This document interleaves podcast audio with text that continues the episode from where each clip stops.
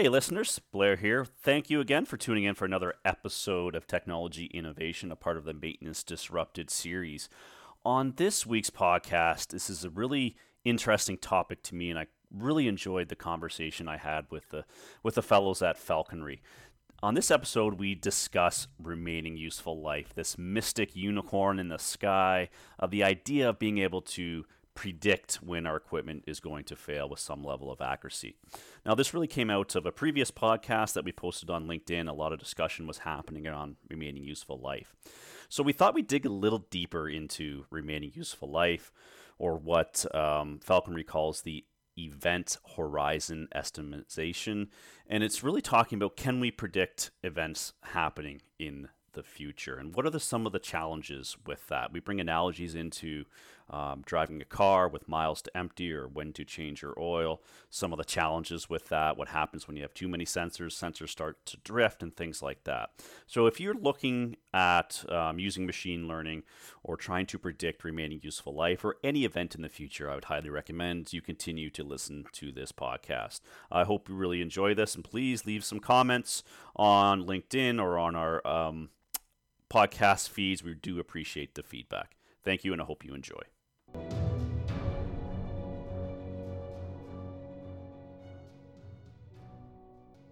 Welcome, everybody. Welcome back to another episode of Maintenance Disrupted. Today, we are on the podcast to talk about remaining useful life, estimating remaining useful life. Um, the reason I brought these two gentlemen on is we had a podcast recently where we we touched at a very high level um, the concept of remaining useful life. Um, kind of what is it? Um, how to use it if it's working in this in our industry in particular. And um, Nikunj, who was who was actually commented, I, have I've known him for a while. I've known Falkonry for a while, and I know what they're doing with remaining useful life. So we got them on the podcast today to talk a little more about remaining useful life and dive deeper into it. So Nikunj, Dan, welcome to uh, Maintenance Disrupted. Thanks, yeah, it's great to have this opportunity. Thanks. Great. And uh, I, I, do appreciate it. For we are recording this episode the day after Christmas, so I appreciate you guys taking uh, taking time in the, in the morning, my afternoon, and your morning. So let's just get into it. Remaining useful life, or time to failure, has been around for a long, long time. We're trying to estimate this. This I've always called it the holy grail. The holy grail. If we can get to a precise science when we know precisely when and how our assets are going to fail, um, that would be the golden age of of kind of maintenance. So, in your guys' opinions, you've obviously developed a, a product solution around it. What has worked in the past, and what are some of the challenges that have been happening with estimating remaining useful life? Yeah, well, if you think about an odometer, it is one of the simplest RUL or TTF estimator. And people have used that to determine how many more miles they've got to go before they have to oil change the oil in their cars, right? Right. Um, and odometer based methods have actually been used even in generators and turbines, for example. Um, there are more sophisticated methods, for example, that rely on specific sensor readings and a regression plot on the reading of uh, that sensor to assess how deep into the useful life are we.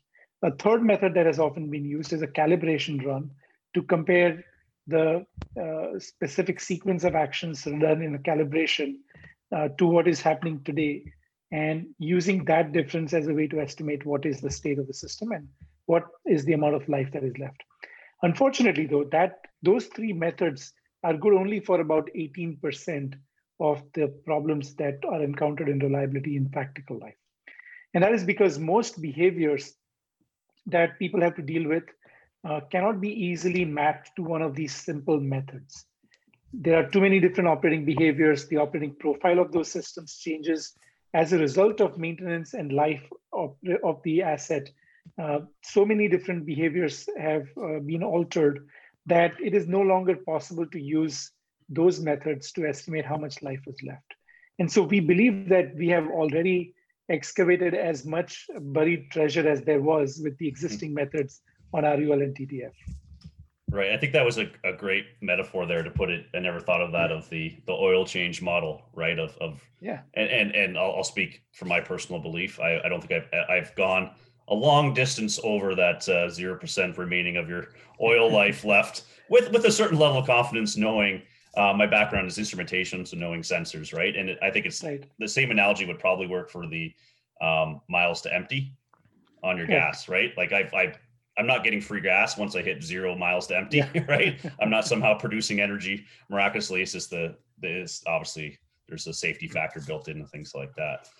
Um, so that, that's very interesting to to hear. So I, I think what I took away is is you know those those techniques that you mentioned they they work for certain applications, but you mentioned about 18% of that those three applications cover about 18% of Yeah, that's a number that ARC put out in a research report some time ago, asking why we have not yet uh, been able to address the majority of needs of uh, maintenance. Uh, and one of the things they said was that the behaviors in production are so diverse that the standard methods uh, for estimating any type of usefulness of reliability methods um, is sort of limited to that 18%. Everything after that we haven't been able to predict with the existing simple methods. So it's much more complex. right.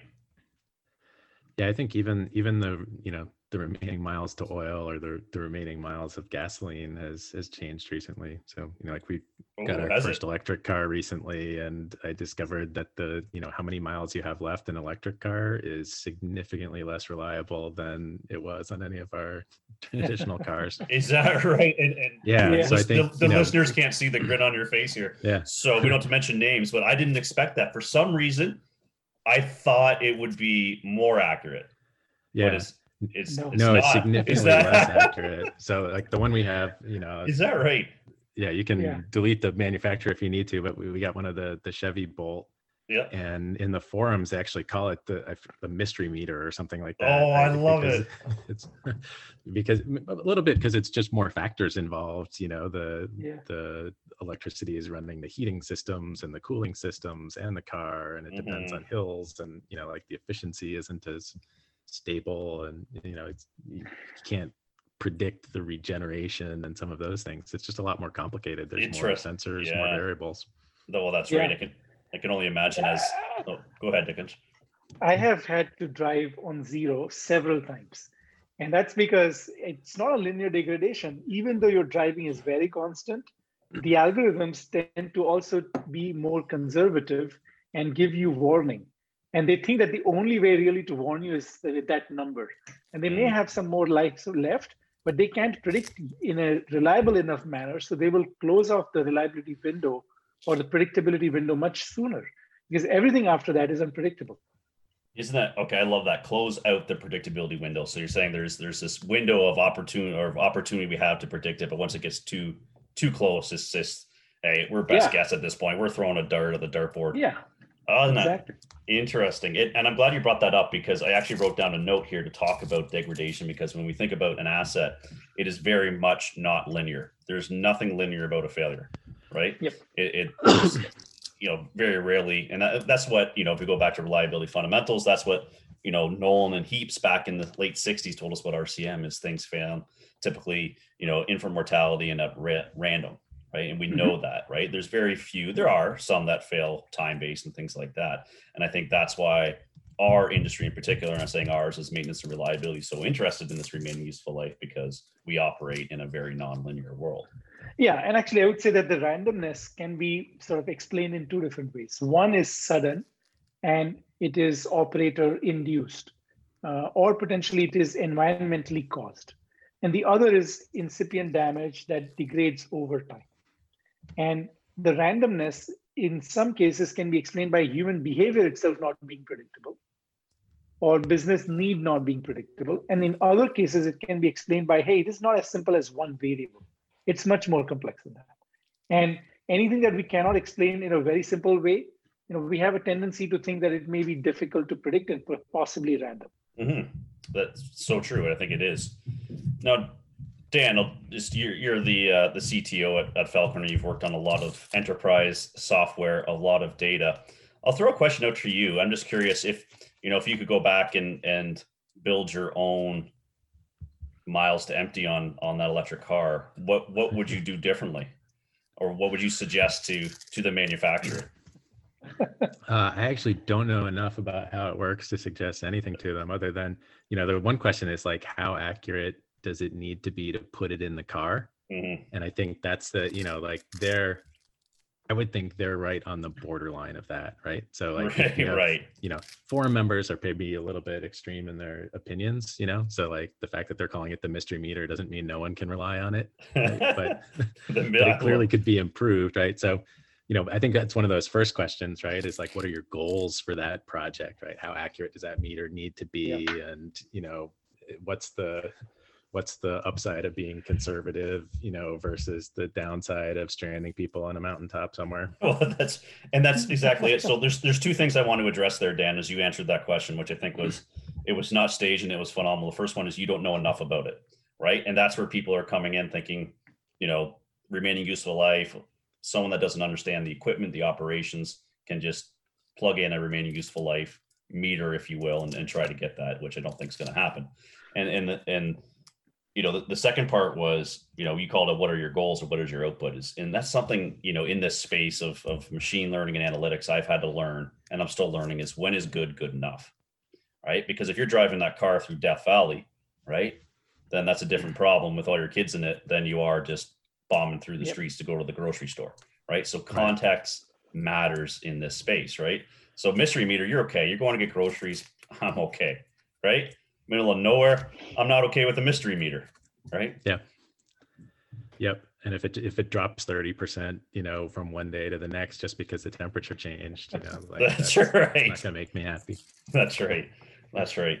So, Nikunj, the, the CEO and, and founder of, of uh, Falkonry, um, you've obviously been working on this remaining useful life, um, time to failure. And, you know, you, you actually piped up in, in the, the chat we had on maintenance disrupted about remaining useful life. And that's how we got this podcast going. Cause I, I'm just fascinated by this. So what are you doing at, at Falkonry to to to work with customers to help determine that remaining useful life. As if we didn't have enough terms, Falkonry decided to invent a new one. We called it the event horizon estimation. And we call it Okay, so event horizon. Event horizon estimation. That's right. Okay. Uh, that's because there is an event out in the future. It could be a failure event or an out of fuel event or a reactor criticality event or potentially a uh, exhaustion of the uh, consumption or the consumable. And these are all different events into the future. Uh, so we call it the event horizon estimate because we want to know how much time there is to that event. Um, the other thing I want to say is that I've been in this space now for 11 years. And one of the things I realized was that RUL, while it was a very valuable um, mathematical quantity, Mhm. um, it was one that was not reliably producible. And many have looked at this as a regression problem in general with equipment reliability, uh, whether they put up a health score or whether they give us an estimate of the time left and so on. And the one thing we did uh, that I think was a little contrarian was say that, look, the signature of a system's behavior as recorded in its instrumentation data will change depending on whatever is being operated in the equipment at the time, whether it's the product quality or the raw materials or the condition and the health of the system. So, you know, our approach has been let's first understand the state of the system as seen in its behavioral pattern. And then let's use that behavioral pattern hmm. to basically estimate what is going to happen in the future. And there is a certain uh, sort of a parallel, if you might, to using a single sensor to estimate what is the remaining life through a regression curve. But the same- Go ahead. But the same can happen also with a, a multitude of sensors. In the event that the behavior cannot be seen in one sensor alone, perhaps we can see that in the combination of sensors and a regression curve that can be built on top of that behavior.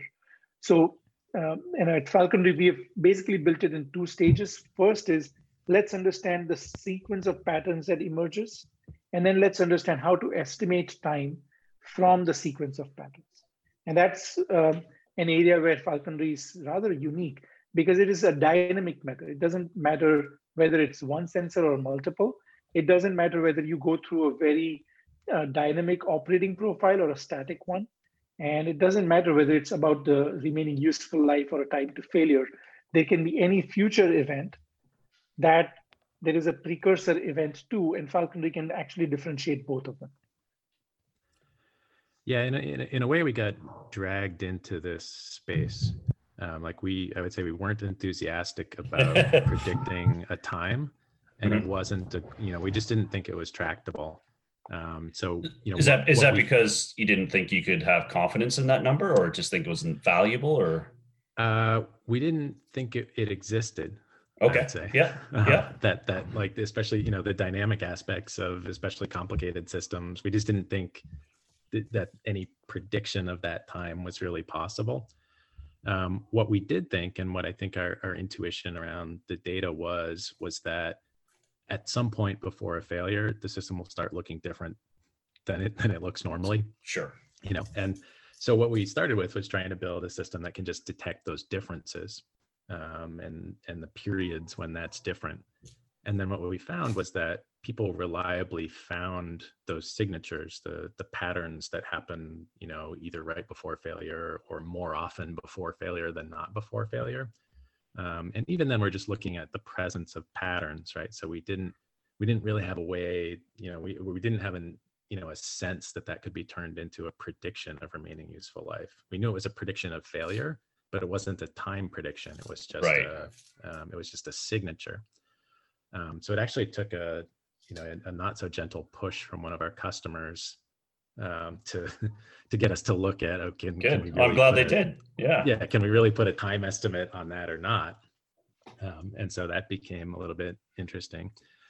You know the, the other thing that made us nervous about that you know having looked at failure prediction for a long time not in the in the time to failure sense but just in the can you predict it at all sense was um, the realization that failure is not one thing. Um, you know so um, you know I, I think most people intuitively understand you know when you're not talking about time to failure that there's more ways to fail than one.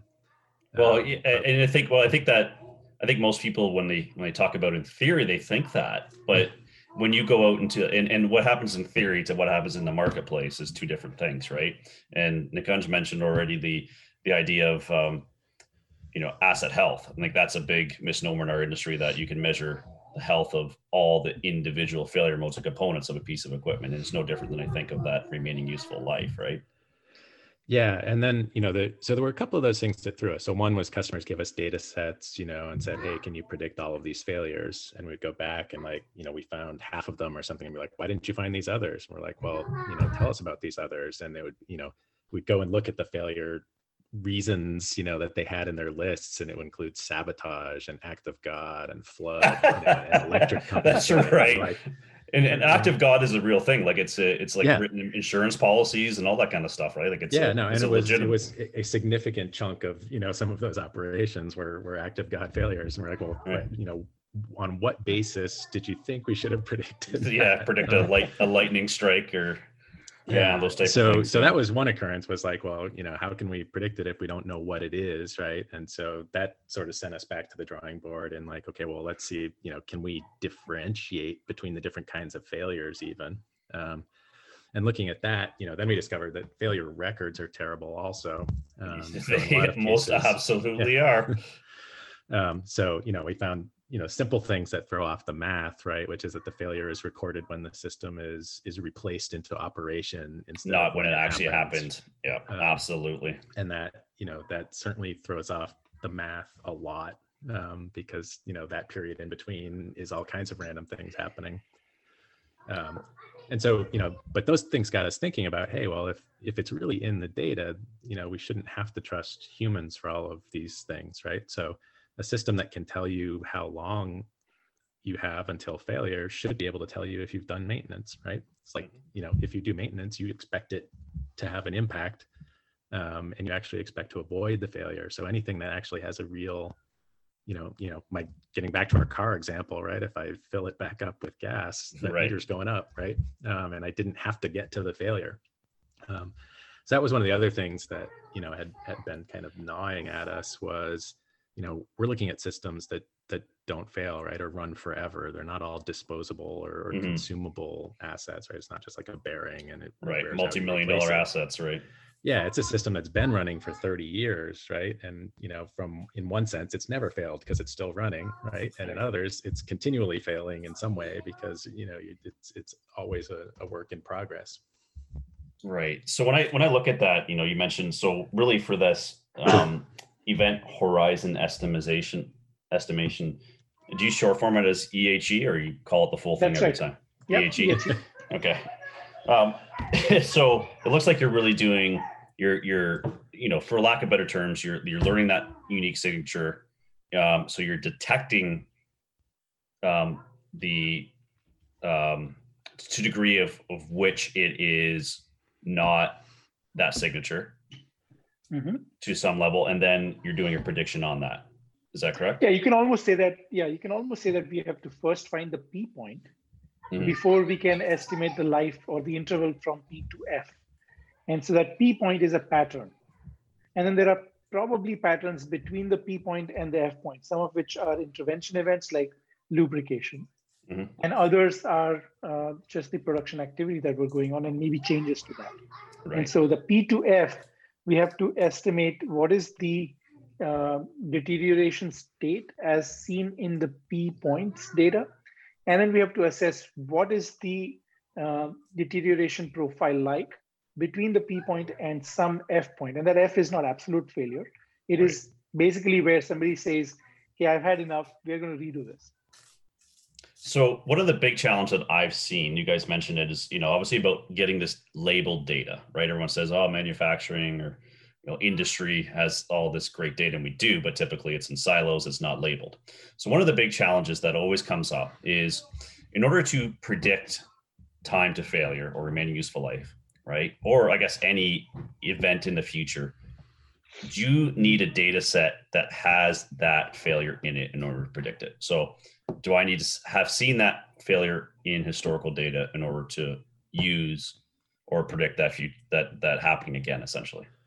so maybe there's two answers for that so one on the the record of historical failures um you know like we we've you know from the beginning we've known that the labels are unreliable and probably don't exist most of the time right? So falkonry has always sort of been about a, an interactive supervision um, at best and it's always been about detecting and recognizing patterns that happen infrequently. So we have a, a lot of systems where maybe one of the things fails every couple of years or maybe once or twice a year. So you, you just don't you know you don't have a history. Like no one could come up with a history. Um, so for those things you know there, there's the one aspect of like can you identify the failures reliably without labels? Um, and that's actually pretty easy for the machine to do because usually when something fails it's pretty obvious and you can pick out the failures. So you can you can automate the process of generating failure labels for lab for failures that happen frequently. Um, in terms of predicting the time to an event yeah you have to have seen at least one of that event.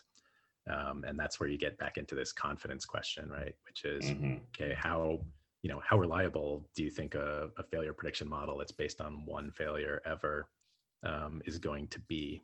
Um, so we actually have you know this expanded idea of the confusion matrix right? Which includes um, you know h- how many examples have you seen of this thing before? How you know is the next failure you see actually the same failure or not? You know if the system predicts a failure and you know the system doesn't actually go down does that mean that the failure it was predicted didn't happen? Right. or or does it mean that it just wasn't detected in the way you expected to detect it?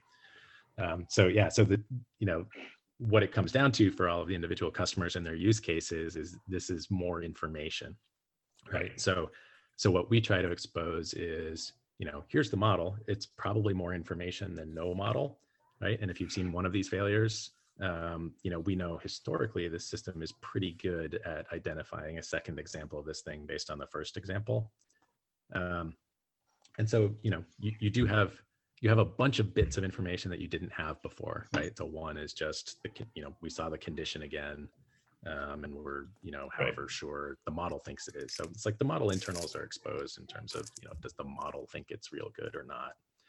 Um, but after that it comes down to okay well you know do you expect to have 10 minutes of notice before this failure or do you expect to have you know a month notice before the failure and you know if we're off by a week in that estimate is that good enough because Right. all you need to do was move the maintenance window a little bit um, or, or is it not and that ends up being you know a sort of personal decision at every level right That's right.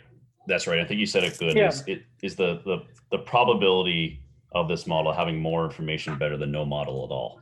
That right there, I think, is is the value statement there. Can you make a little bit better of an informed decision? And Blair, I would also say that um, if we focus on just one problem, our results will tend to be unreliable enough for us to have no interest in it.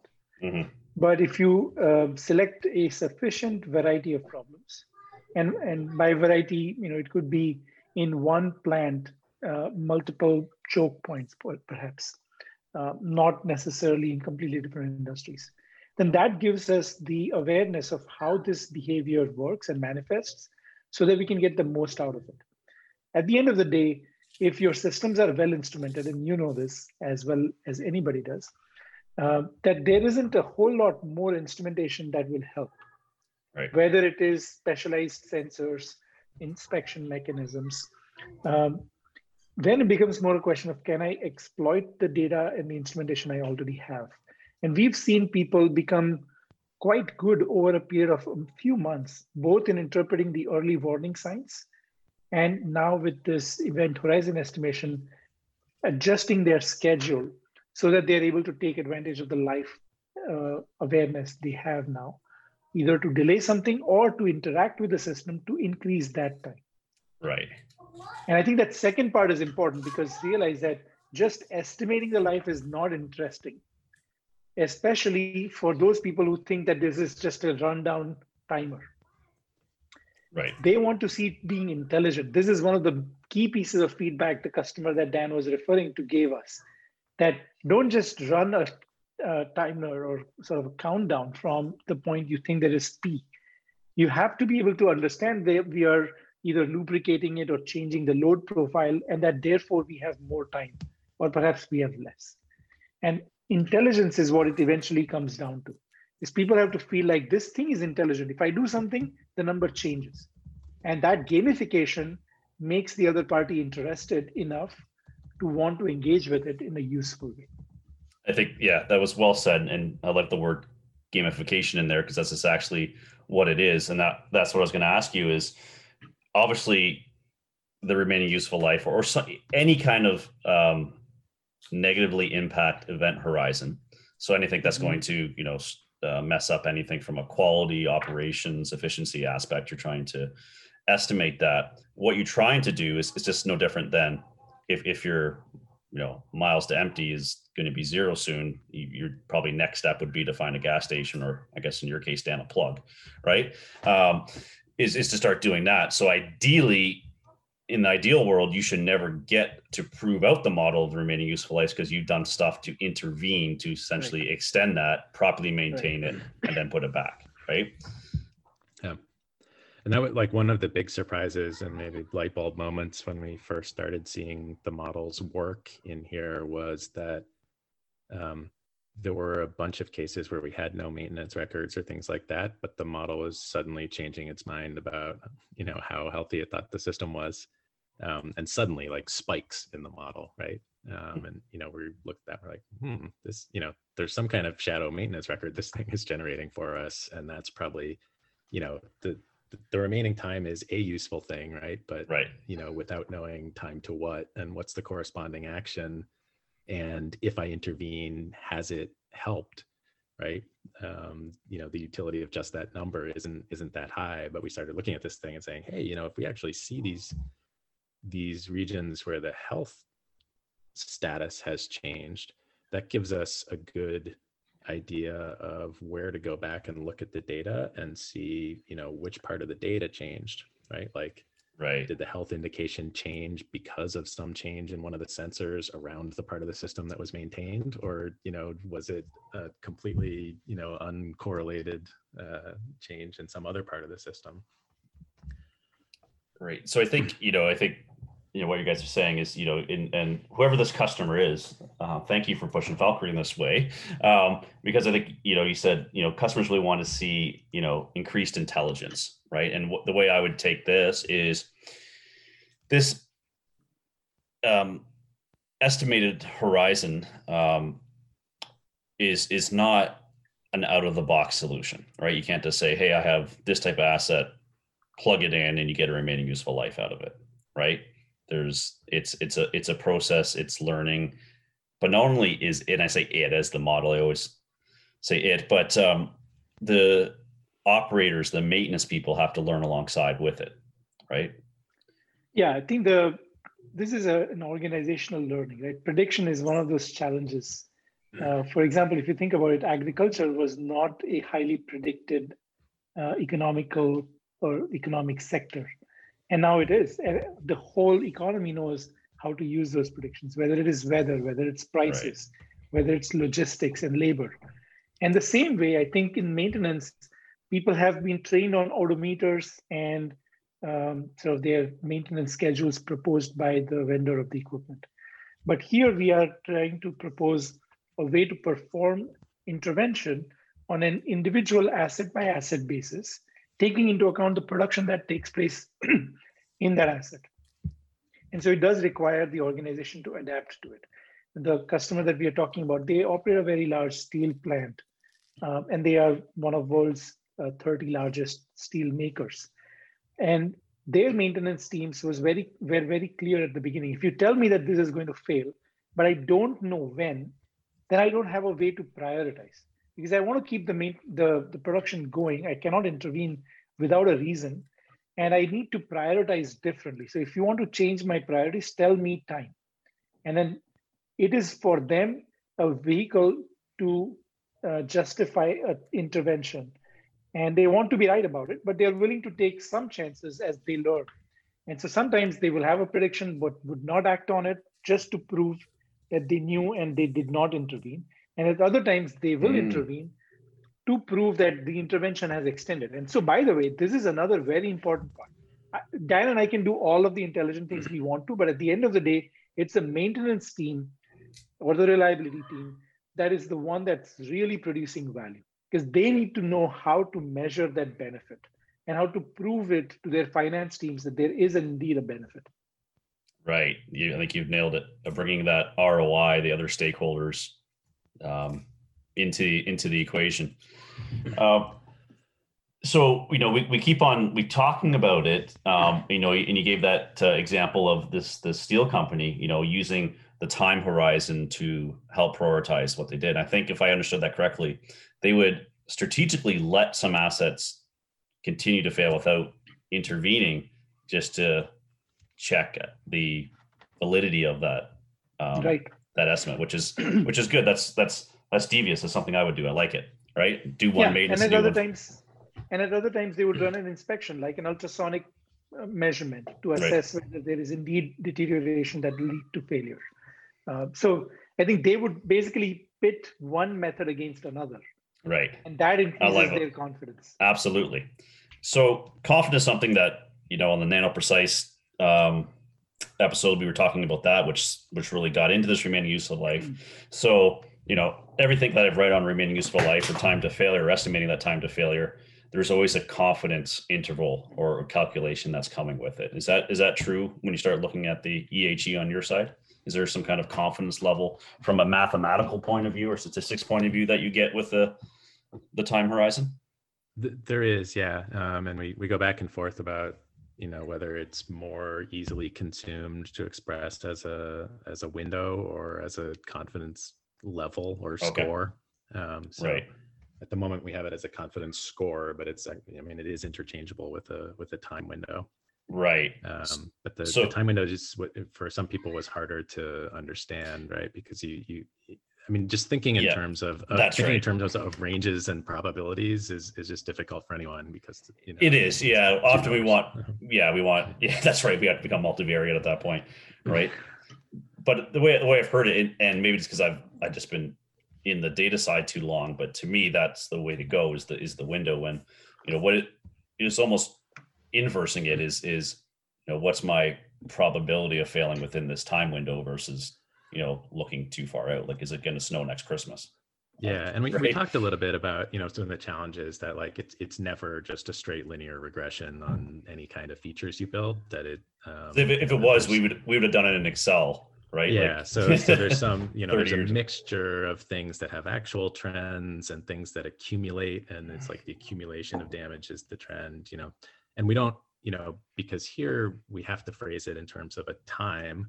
We can't cheat like on your car right? Like your car doesn't tell you how long until you have to get gas. It tells you how many miles right?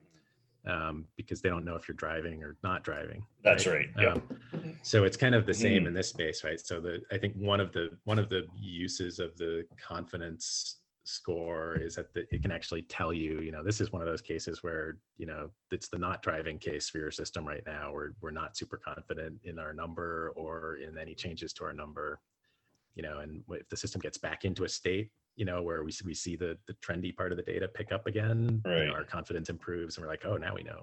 Yeah, I think the I think humility is a very big part of this prediction process. We have to be able to tell people what we don't know, and the confidence score or confidence window um, also suffers from probably that hubris that we know. Um, and I think people are smart. I mean, the maintenance teams that are uh, managing these kinds of rollouts in a regional manner, not just in an individual plant, they know how to work with it all they need to know is that this is a reliable method and that confidence can fluctuate and that That's there right. are other parameters that can help them such as why is it high or why is it low and which type of failure are we likely to see see these are the things that matter even more than the confidence window and sometimes we try to narrow things down to like a number and that's when we get into trouble Yeah, it's kind of a problem with the name too, right? Like we always call it a confidence score because that's what people ask for. But you know, the the thing that that kind of papers over is that it's not the confidence in the person receiving that score, right? Like that person's confidence is only based on their own experience and Right. you know what happened in the past, right? All it is is the models telling it, you know, what what it thinks, right? It's not you know, it's not Right. intended to be your confidence in that It's not- number. It's the system's confidence, Confidence. and you know, it's, Yeah. weighted by how much you trust the system. right so there's other weighting facts yeah that that's that's very good and i i, I want to address the fact this has been a very natural open conversation. You, you said things you know um that have shook me just in a in a typical vendor approach right? Like you know but I, I think you know by saying you know bring a little humility tell people what we don't know. Because people think that this type of technology is going to answer all their questions right? And, and i shouldn't say most people because it's not true. A lot of people cut through the the bs pretty quick and say there's no way right? But i think that's Right. really good is is because if end of the day you're enabling people to make a better informed decision right? Whether that's you know i'll throw weighted factors here 1% better decision or you have a little more confidence in making that decision or a lot more but you're still enabling people to make probably faster um, more data driven decisions right Yeah.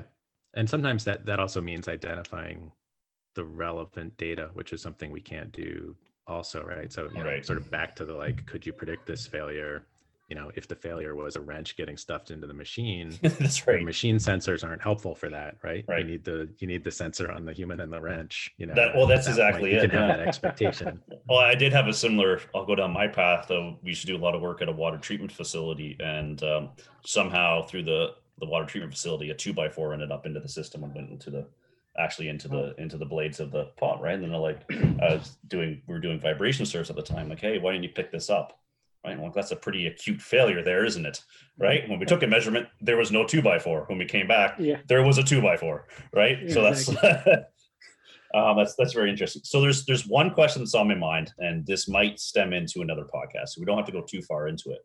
But just with my automation instrumentation background, thousands and thousands of sensors out there, we know there are susceptible to drift, to failure, and things like that. So typically, when I look at you know predicting a a vector in the future, right? It's it's you know typically done on multivariate. So you're taking like values from different sensors, operating parameters, and things like that. What happens when you know one of these sensors starts to drift? It gets knocked off, things like that. Does it does it do you have influencing factors or something like that that's driving this RUL saying, hey, this one's way out of whack? Those type of things, or how do you pick up some issues with sensors? so uh, there's some there, there's like critical in, issues with sensors, right? Where all of a sudden it just starts sending 32768 and only that number ever, or it just stops sending. it's a very precise so, number you picked there, Dan.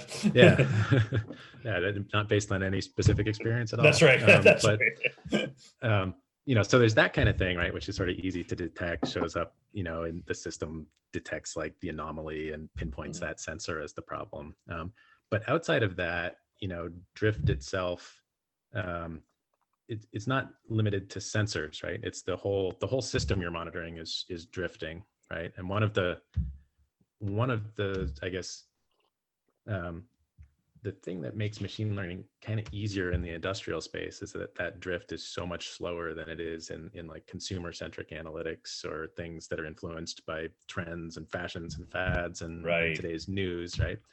So you know we have you know in our plus column we have the fact that like the system is still operating, right? So it's got to be pretty normal. And the goal of most of these systems is a stable state, right? Where it's just, you know, taking raw materials, adding value, you know, producing revenue. And so it's designed not to change.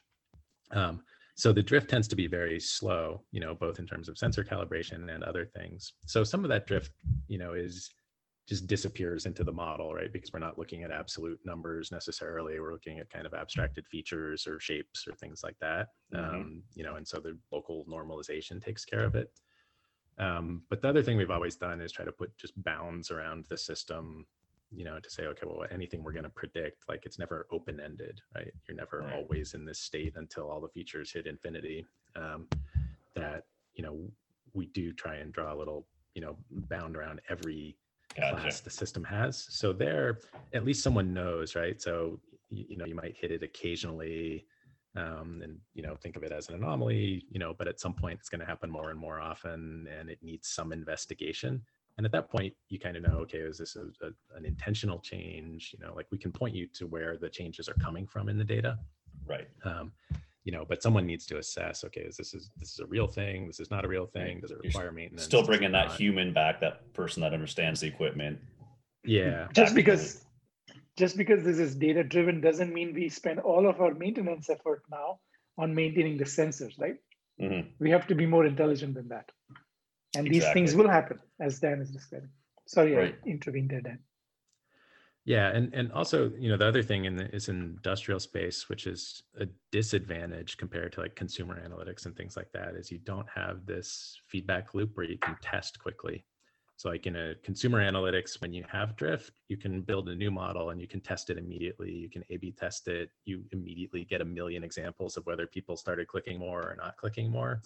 Um, but you can never do, you know, that yeah. million tests in an hour on your industrial right. system um, so it, it, it's a more you know like intimate problem uh, for for that kind of drift. Good. Yeah, that's that's great. So um, we'll, we'll wrap up here shortly. So well, I'm just curious. So when when customers are coming to you, I'm assuming are they coming to you saying, you know, we've had this failure, we want to predict time to failure, or does it start off as more an analytic problem in that we want to see what's going on with this equipment and then try to get to you know that time estimation horizon. Yeah. Most of the times people are coming to us with a need to improve reliability. And the benefit would be either increased production or higher grade quality. Um, and in either of those cases they have had the uh, direction to invest in instrumentation but what they have struggled with is making sense of the data from the instrumentation. Um, sometimes we have people who would come to us and say, hey, this is all the instrumentation we have, and we have only visually been understanding the data. We haven't tried to analyze it in any sophisticated way. And then they are trying to test, is this instrumentation sufficient to give us uh, additional reliability through falkonry? Uh, but they don't come to us saying, hey, I want an RUL, right? I mean, right. they come to us with, let's do something to improve reliability. And RUL, as well as condition discovery, early warning, understanding root causes, these are all a part of that reliability program. And that's one of the best things about this business we are in. There are customers that are actually very well organized in their thinking about what to expect from technology. Right. Yeah, and I think it, it's kind of a, a new world in a lot of these sensor things. So you, you could say you've gone as far as you can go with static factor analysis and, and manual records and maintenance records and all the correlations and things you can do there. So for a lot of people, it's the the data driven version of these conditions is the new thing, right? So it's like we have the data now. Um, we have reason to believe that this data holds, you know, all of the patterns in it that are relevant you know, or at least some of the right. patterns that are relevant to these operations.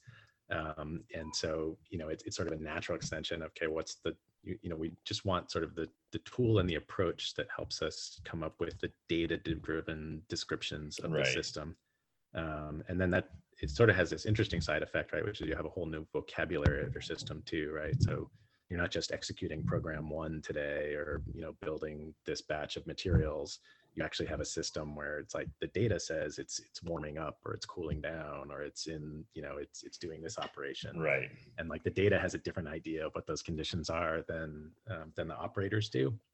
Um, so one of those things you know in getting used to letting the data tell you what's happening is is understanding how you know how computers see the data right? Or how the, the sensors see your system is different than than how you think of how your system's operating that's great, and I, I, I loved your comment there. It's, it's a natural extension, right? Because what we're talking about, and, and rightfully, like I, I grew up in in industry in in you know I would say the middle to tail end of industry 3.0, which kept me gainfully employed and and you know putting sensors on everything, right? Um, and that was to me that was really industry 3.0 we put a lot of sensing capabilities into there so much so that we just couldn't compute the data anymore right um, you know even a single sensor now is you it's hard pressed to get like a vibration sensor now without temperature or you know even sensors themselves are becoming multivariate just by design right? Um, so i think that's mm-hmm. great is is that this is just a, a, natural extension of what we've been doing. And it's also i agree that you really you need to make sure it technology is not necessarily a linear progression. It's not like you have to do this but you still need some level of data in order to get to to the analytics part, right? Whether that requires more sensors or not, but there still needs to be some data there. And there's some industries like food and bev, like there's some facilities in food and beverage that's just it's all still human driven, right? There's very little sensors. Uh, I'm generalizing. There's some food and bev that that does you know quite well and adopted Industry 3.0, but there's some industries that didn't adopt Industry 3.0 quick enough, and they might be lacking behind this type of advantage with analytics. Well, yeah, I would just say that kind of exciting for a lot of those people because you know the, the advantage of being late to all of that is that you get to skip entire generations of technology and just do, and know, that, skip it, to the. But the key is you can skip, you can yeah. right, and you have to have foundations. I always say in maintenance reliability, there's no point doing analytics if you don't have the foundation to properly plan and schedule when to intervene. There's no point doing it it's going to kick you in yeah. the butt going, hey, it's like a, I told you show machine, right? I told you this is going to fail and you did nothing about it, right? So there has to be that foundation, but it's not linear adoption, right? Yeah, and I think it will be interesting too, you know, because a lot of the initial round of sensing that went in was around controlled based sensing, right? So like course, yeah. PLC and, and SCADA data. Um, and it's not necessarily the right data for analytics, right? I mean, it's useful for analytics. We find a lot of stuff in there, but in some ways, there's an advantage of like if you know what you're going to go do is is analyze the data, you might think about it a little bit different, right? And that you know, there's so many more different secondary sensing options now, and that the cost is structures are changing and all of that. Right. That um, that you can think about it a little bit different, right? That it doesn't have to be even part of like an automation project, right? It could be, it could mm-hmm. be unrelated. Right. Right. Yeah, I, I, you know, the one um, philosophy we have held on to at Falkonry is let's not um, push people into putting on more sensors because nobody really knows what is the full set of uh, instrumentation for any analytical problem. And so let's see how far we can go with the data they currently have. And all of that basically leads us to this sort of state in the future where your reliability is going to be a function of the software you can apply to it. Of course, instrumentation, no doubt about that. But because it is not a final state, it is always a work in progress. You need something that is dynamic and fungible. And I think software plays that role. So I have nothing against uh, sensor makers. In fact, we collaborate with quite a few of them because that's how we move closer and closer to the goal that Dan is suggesting, the secondary sensing. But uh, sensing without having software that is pliable enough that it can answer your every different question from an operational sense becomes very difficult to produce results. I don't think that secondary sensing alone can solve it either. Right. I agree. And so we'll wrap it up here. And and as I'm thinking, and I've, I've taken away a lot, you know, and and I think I'm changing my mind a little bit on this remaining useful life or time to failure. And one thing that you said early on this podcast is is the event horizon estimation is is not just for that F curve on the on the P to F curve, if you will, right? And really, where I think you can have some really good applications is there there could be. Um, I'll give you an example. This I'm not sure if I quite thought this out in my head yet, but um, you know, filter changes and things like that. So typically we monitor differential pressure, but there's other factors, right?